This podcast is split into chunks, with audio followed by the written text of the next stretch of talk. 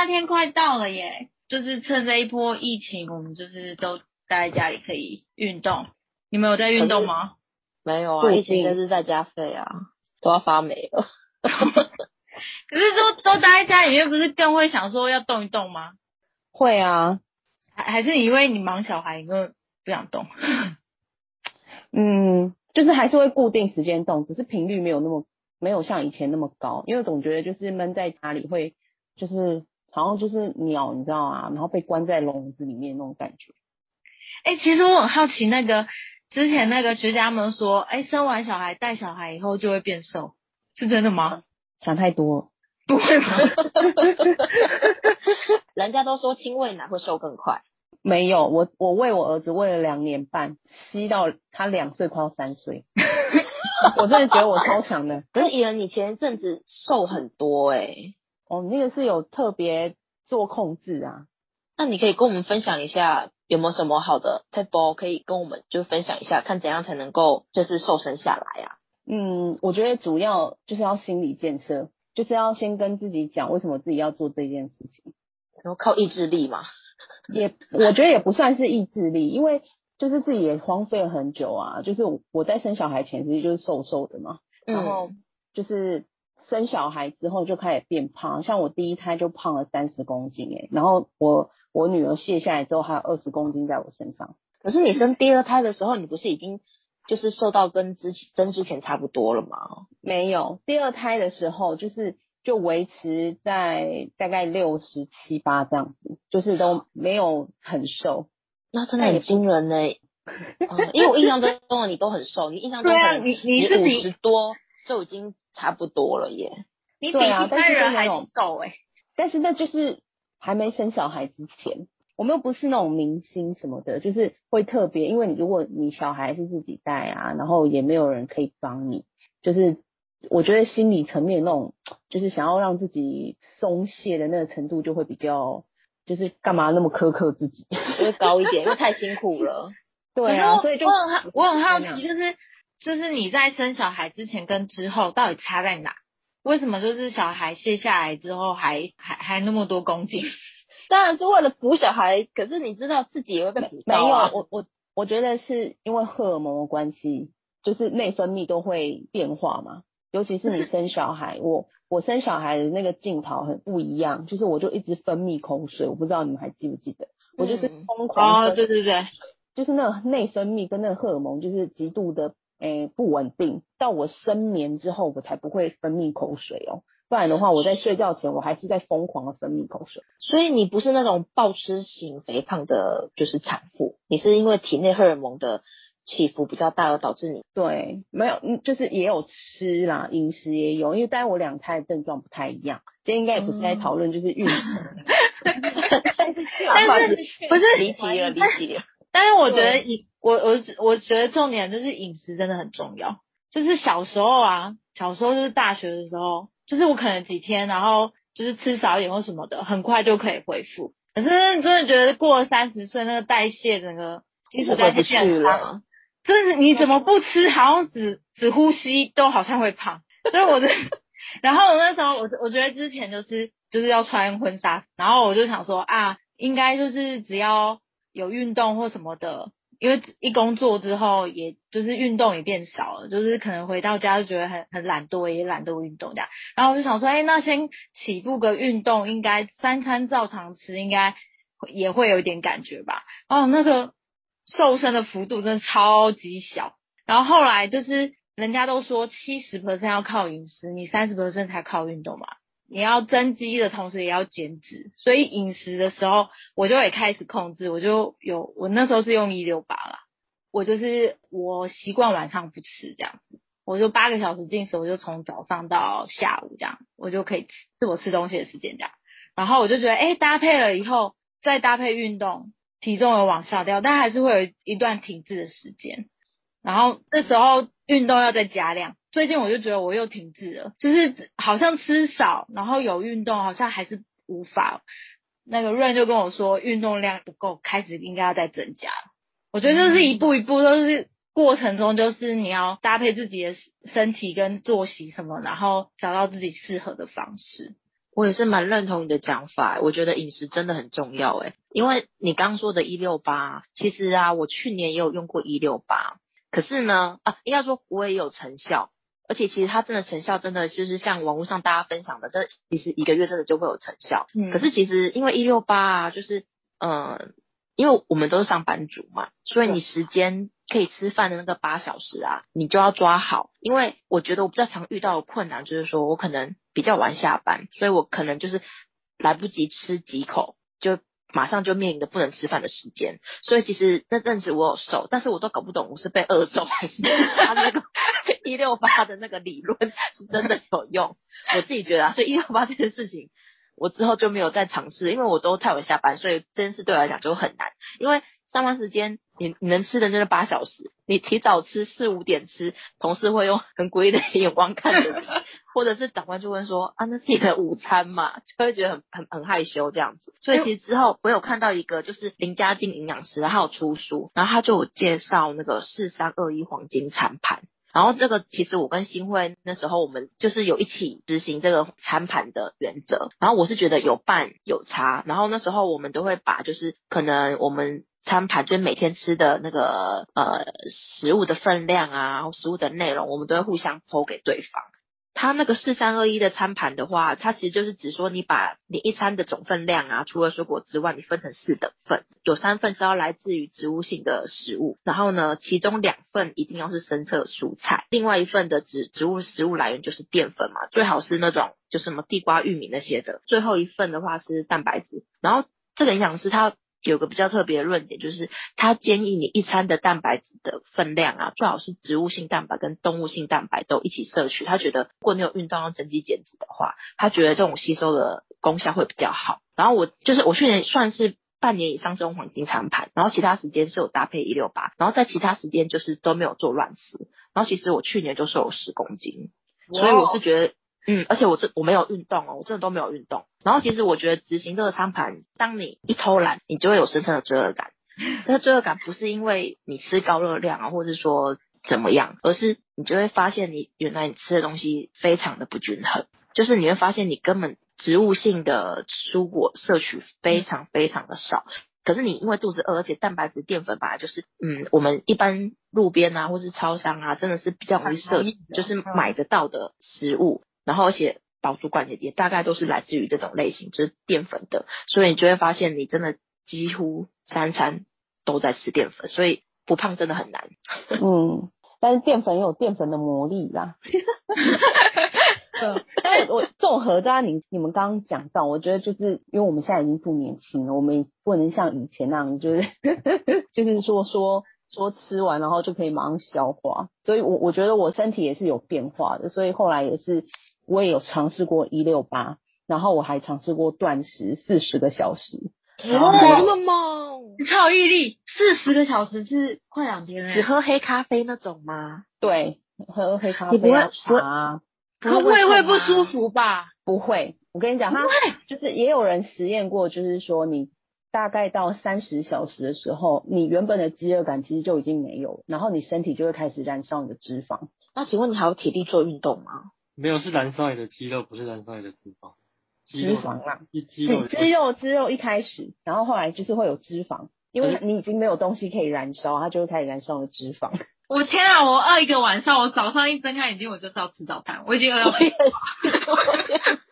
我 有尝我有尝试过，但是这个这个方法不能常用，就是不能说哎我一个礼拜就试一次这种四十个小时不行。哦所以我大概我我我大概就是一个月就一次这样子。那一次的话感觉怎么样？就是可以掉一公斤、两公斤这样。觉得快往生吗？有真的掉有有有掉到大概一两公斤有。可是会很容易回弹吗？嗯，因为你还要你平时还是会搭配啊，你不会说是我就是哦每天都在用那个方法。嗯，对啊，所以就是一个月大概一次吧，然后就是搭配一六八。我大概持续了大概有三个月左右，然后我也搭配饮食跟运动。讲回到原本一开始，我觉得就是心态的问题，就是为什么我要做这件事情，就是会影响到后续，嗯，你有没有办法持续？因为像我们之前有聊到说，就是毅力这件事情，嗯，我这里也没有什么毅力，想要做某一件事情，然后去达成，我就会觉得很顺其自然，就是因为我觉得我的身体需要，嗯我要改变我的身体状态。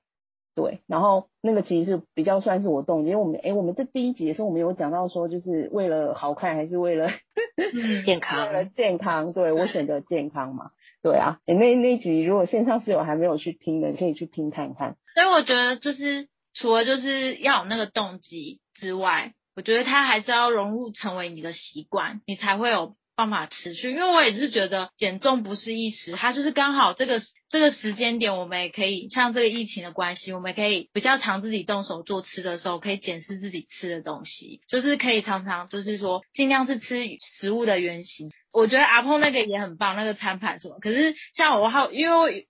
有时候工作或什么样的需求，有有些人可能没有办法。我觉得我就是方便，但是我就尽量都是吃食物的原型，不要说都去吃炸的或是什么的。除了就是检视自己的饮食之外，然后搭配运动嘛，那常常就会想说啊，我我下班我一定要腾出一个小时运动或干嘛的。我也是觉得说，也不不一定说一定要刻意的挪出一个小时或什么，就是从你平常你可能上班或怎样，你就是多走一站或什么之类的，就是让自己增加走路的机会或者。我就喜欢把运动融在我生活中，我就觉得我好像是把它拆得很片段，然后就会去做。像我就会就是上班的时候，你就是会站起来上厕所，我就上完厕所的时候，我就会旁边再多做个深蹲八下或十下之类的。反正你都在走走去厕所的路上，你就我我发现你真的很喜欢在厕所深蹲。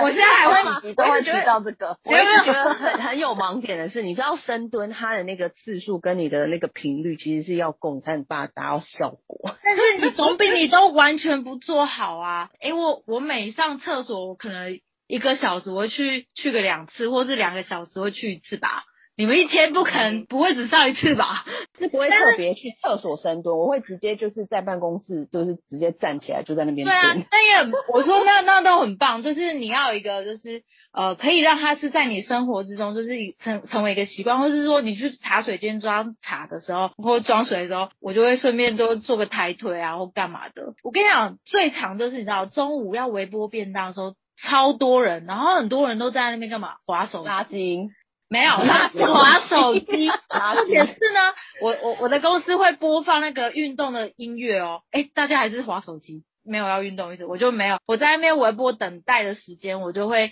做一下肚子的动作啊，或是做一下腿的动作。那就靠你引领你们办公室茶水间的运动风潮哎、我我觉得是有时候大家都会害羞，像就是我们我们三点，像我们是三点四十五分的时候会播运动音乐，都没有人站起来的时候，大家就会有点不好意思。但是只要有人站起来之后，就会跟着动，因为就是大家都想动一动。对，其实久坐是病，你知道吗？可是我觉得你刚刚有讲到一个真的很正确耶，就是就是不管是运动还是健康饮食的部分，真的要融入日常生活，不然的话，对啊，其实我这样子说真的，我这样减重反反复复这么多次，其实也都减了很多，但是我觉得就是难在就是不能够维持那个状态，不然我都不知道瘦了几个阿碰了。那我要这条牛仔裤，就是我觉得说，哎、当然就是像是晚上你如果有多余的时间哦，去跑个半小时，或是说在家里做什么运动都好。但我觉得平常在生活中的时候，你一整天的时候，不是说只有那一个小时，应该是要养成一个习惯，就是也要多走动。像我们都尽量不要坐电梯，都会爬楼梯。我觉得就是应该融在你的生活中，然后就是你都会去做，就是像我，我去搭捷运，我会尽量都是，我发现很多人都会就是自动会去做手扶梯，但是我就觉得你就是给自己一个动机，就是尽量可以就是多走动，就不要去仰赖那个电梯或是什么的。哎，说到这个，你们会用一些什么科技的方式，就是去记录自己身体的状态吗？比方说计步器啊，或者是那种就是运动手环啊，那种记录自己一天可能走多多少步，然后有没有设定那种目标之类的？不会耶，呃，就是一般手机就可以记步嘛。我老板他一天都要超过一万二，他晚上、哦他中午就会出去走，他一天不够，他晚上还会加跑步这样。我觉得他就是他们，他就是很持续，每天都会超过一万二，他就给自己一个目标这样子。你用跑的或用走的，反正你就步数超过一万二，我觉得有差、欸，就是如果说可以可他他的以身材就维持的很好。可以有这个记录的话，像我那时候我瘦下来，我觉得很主要原因就是量化，就是我跟我的姐姐跟妹妹，我们每天就是有个固定一个 line，然后会传自己的体重上去，然后每一个礼拜，然后就会拍自己的全身照，嗯，然后就拍给大家看这样。没穿衣服来，没有，但有穿衣服啊，比较比较紧身那种。然后还有就是记录就是饮水量啊、体重，然后还有就是如果可以更更进一步去量到自己的体脂跟那个骨骼肌的那个比率的话，我就是更好，对。然后会知道自己是瘦到肌肉还是真的瘦到脂肪。对，然后几乎每天都会去做。那还有去排便量，我觉得真的这个很重要。上个厕所就掉零点五，不是因为，因为如果说身体呈现一个就是饮水量不足，或者是你摄取的那个呃蔬果不够多，就是纤维不够多，会影响到你排便，然后那个就会影响到你的身体的内分泌啊，你要怎么去代谢，身体代谢比较好，因为呃我们在控制的其实就是热量跟你的代谢好不好，因为我们会去测那个基础代谢率嘛，嗯，然后那个基础代谢其实是影响到你自己本身你的肌肉量跟你的那个什么脂肪的比例，因为有些人代谢不好，但他看起来瘦瘦，但他就是泡芙人，泡芙人，有没有听过那个吗？就是很有看起来很瘦，但是它其实脂肪比例非常高，体脂很高，对，体脂很高。阿胖，你你你那时候只靠饮食就成果就蛮不错的，怎么没有想嗯再搭赶快乘胜追击，再搭配运动掉更多啊？因为其实真的是忙哎、因为你你要准备，你看你一天哦，一餐你的分量是两份蔬菜哦，嗯，你知道要准备到两份蔬菜，其实真的是蛮难的、欸。所以其实嗯，如果可以的人当然是可以这样准备，但我觉得也也不要说因为没办法准备那样而就随便吃这样子。好，可是我得说，我觉得我去年可以一整年都这样实行，是因为我们家会煮饭，所以我都会可以带便当，然后回家也是可以这样吃。早餐的部分，因为我们公司它是有有就是餐厅嘛，所以我我都会吃我们的餐厅，它也可以让我达到那个四三二一的黄金餐盘。嗯，今年没有做，是因为我们家没 没有没有煮饭了，就没有就，没有办法这样子继续下去这样子。那很可惜那。你就是外食吗？对，就会是外食为主。像我去年在减的时候，我在育婴留停嘛，然后后来我又回去上班。那我育婴留停的时候，其实我就养成一个就是比较好的饮食习惯。嗯然后回去上班之后，其实也是非常的忙，但是我选择食物，我就会去超商。我觉得超商也是不错，就是它现在有一些比较健哦康的，对哦，fit 三盘对对，fit 的那个对，为了赚钱，但是它的量真的是非常的少，你可能一体重去换算你，然后跟你需要的热量的比例的话，可能就是要我会搭配就是一些无糖的豆浆，嗯，然后还有茶叶蛋，这些这些都是我的好朋友。那好像是很差很多人的组合哎、其实我有去就是研究过一些超商，因为他们那时候夏天他们有真的有出一些减重的餐盒或干嘛的，可是我发现其实只有其中一两款是真的有比较符合，就是我那个四三二一的黄金餐盘的原则。其他其实它虽然是主打健康餐盘，可是其实它的植物的来源的比例其实也不会很多，它只是帮你整个餐盒的可能烹饪的方式跟它的量去做控制，以至于你你能确保你这一餐摄取的热量是在你可以接受的范围这样子。对，其实它的有有些健康餐盒的配比其实也不符合，就是那个国建署不是有在推我的餐盘吗？对啊其实它也不见得都符合，它只是帮你控好那个餐盒的热量是多少。嗯，我那个是可以参考了。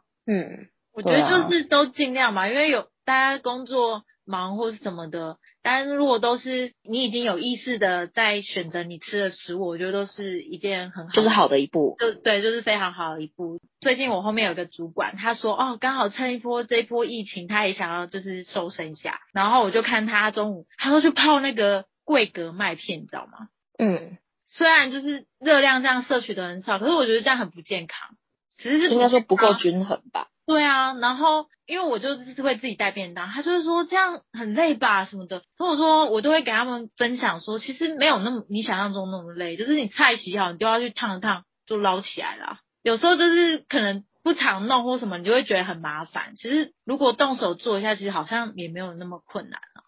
嗯，又可以就是有习惯而已。对，我觉得就是一种习惯。我就像早上起来，然后我菜稍微洗一下，然后就下去烫一烫。哦，可能你也就是烫菜的时候，顺便烫个那个鸡胸肉什么的，其实都很快，一下就是这样，就是蛮蛮健康的一餐啊，就不一定要说哦，就中午的时候都跟大家订鸡腿便当之类的。不过对鸡腿便当还便当是很好吃啦。呃，偶尔还是要吃一下人间的食物。那你有在减重的过程中间，你有试着用一些数据去衡量自己的那个现在减重的状态嘛？比方说，呃，体脂率啊，或者是骨骼肌的这个部分。没有，我没 care 那么多哎，我现在一心只想要穿下呃，就是我以前的裤子。但是我觉得这也是很很棒的标准。像我自己，我也留有我大概大学时期的裤子，一直舍不得丢，就觉得有一天我一定要丢一定可以再穿上去。穿回去。对，但是你知道生完小孩就是最大不一样，就是你知道骨盆就变大了，所以就其实要穿回去只是很难啊。但是就留着，就把它当成是一个纪念。但不行，我现在就是要穿回去，我就是要疤痕的想要把它你还。可以，你还行，对，对啊。那像我在减重的过程中间呢、因为不管说是年纪呀、跟就是因为生完小孩，其实都已经不太一样了，所以在减重的过程中，其实也就是会依照我现在的状态去调整。那包含说我的饮食啊，跟我是不是用呃一些比较科学化的方法，然后去支持我现在减重或减脂的这个过程。那像我去年的时候，我决定就是呃一零九年的时候，我决定要瘦下来，然后我这一次瘦下来，我也瘦了十公斤多，嗯，真的是蛮大幅度的。在我生完小孩，生完小孩之后，其实算蛮大幅度的体重下降。但我也不是说都不吃东西，对我反而是从运动开始。那因为运动，我那时候评估我自己的体脂跟骨骼肌，它其实是体脂比较多一点，然后骨骼肌其实没有很少，因为我本来就是有一点 muscle 的那种女生，就是可能也是因为体体质的关系，嗯，我生下来那个那个 肌肉量就蛮多的。我曾经还就是问我的国小老师说，我要怎么去消我的肌肉，因为我的那个 muscle 真的很大。我是印印象中你好像很容易就有二头肌，对，就是二头肌就超大，然后还有三头肌，就是你知道，就是没有都软绵绵的。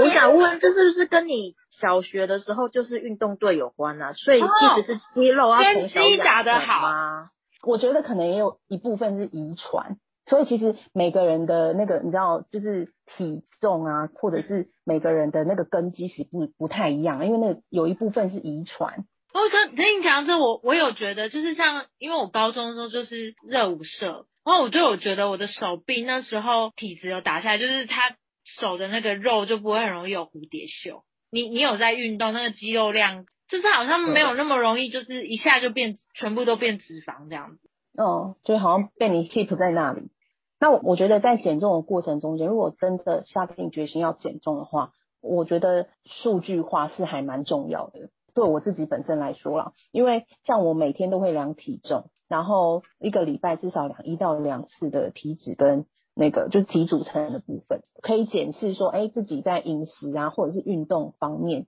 有没有正确。像我刚开始去年刚开始的一个月，其实我 try 的方式并不太适合自己，所以我的体脂没有下降，然后骨骼肌也没有上升，就这样子默默的，就是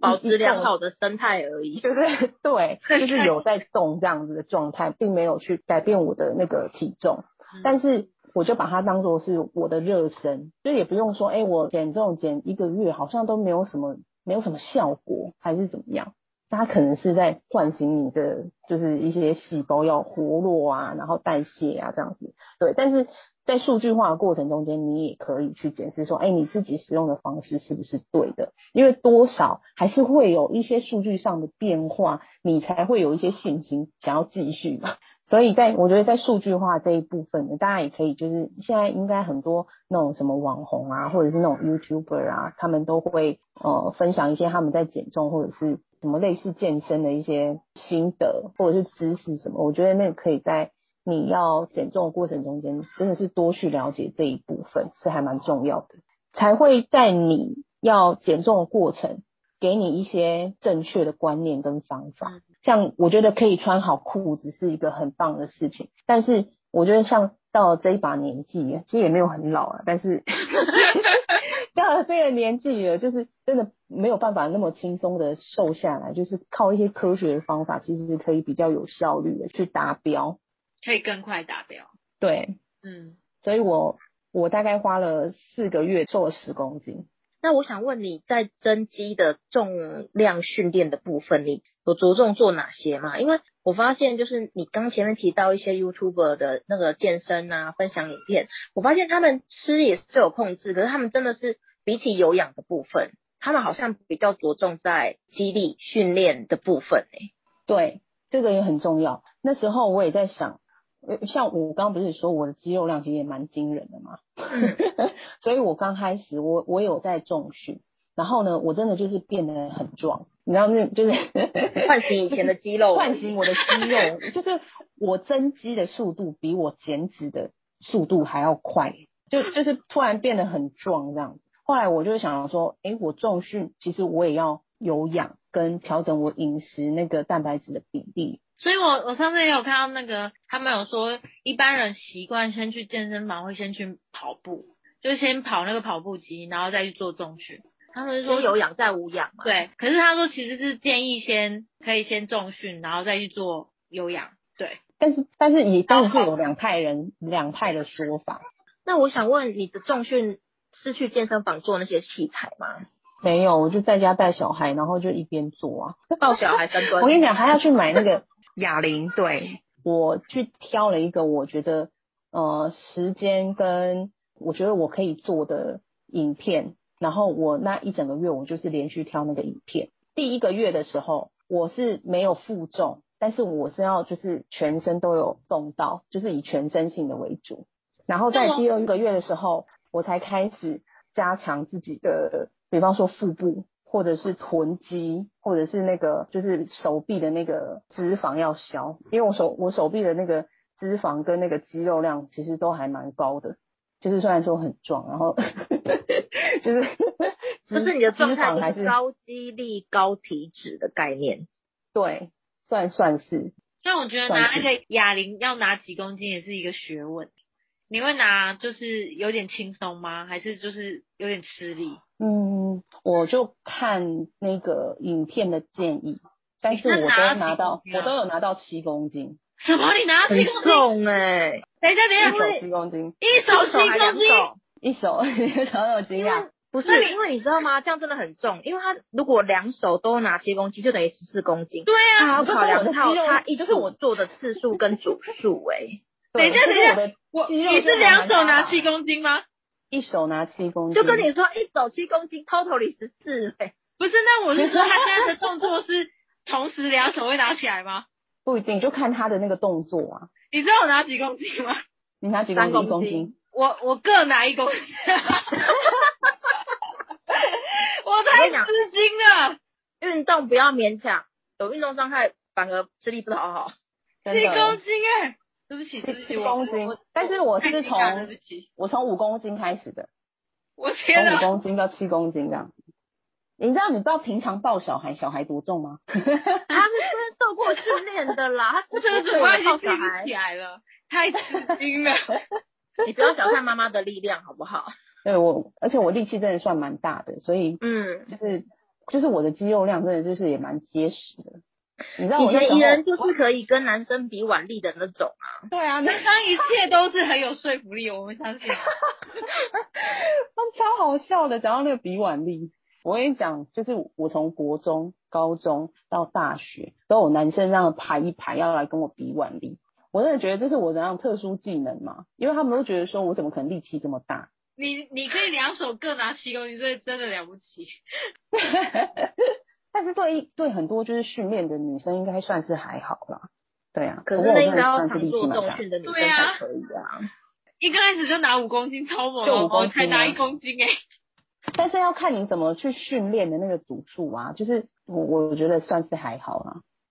那我想问，你有跳塔巴塔吗？是塔巴塔吗？塔巴塔我没有跳，我这一我去年瘦的时候我没有跳塔巴塔，我因为它算是高强度，然后短时间高强度的那个训练，我没有跳塔巴塔，我就是抓大概二十到三十分钟影片这一种的，怎么讲等一？下，等一下，它的那个动作不一定这么快，你你的意思是说，你刚刚那个两个哑铃，七公斤的哑铃，你你跳了二十到三十分钟影片，没有，他要看动作，他前面已经说他要看动作。对，要看动作。没有我觉得能就是他可能一个就三十秒嘛，就是一个动作然后就休息这样子。然后休息二十秒，然后再动三十秒，再休息二十秒，然后你不会一直都握在手上。对不起，我真的要检讨，我觉得我太我对自己太好，就都做太轻松了。这就是为什么，反正你又不追求这个，还好啦。对啊，你就追求把裤子穿上就好了。讲那对啊因为我效果比较差，因为我对自己太好了，这这可以再这可以再调整。对，不重我觉得可以慢慢来啊，不一定说就是要找到自己适合的方式才重要。那你会搭配瑜伽吗？会，我跟你讲，最重要的就是你一定要在呃，你这一你这一整组就是重训或者是运动结束之后，你一定要拉筋，一定要，不然它就会丢在那啊。对，一定要。然后呃，适时的就是可以去泡脚，像我觉得泡脚的效果瘦体脂非常快。主要是循环然后对，就是有时候就是你你运动完之后你就泡脚，你就让它哦，就是轻松一下这样子，真的我决定了，等一下聊完的时候，怡人你应该要把那运动的跟那个瑜伽的网站链接都传给我们。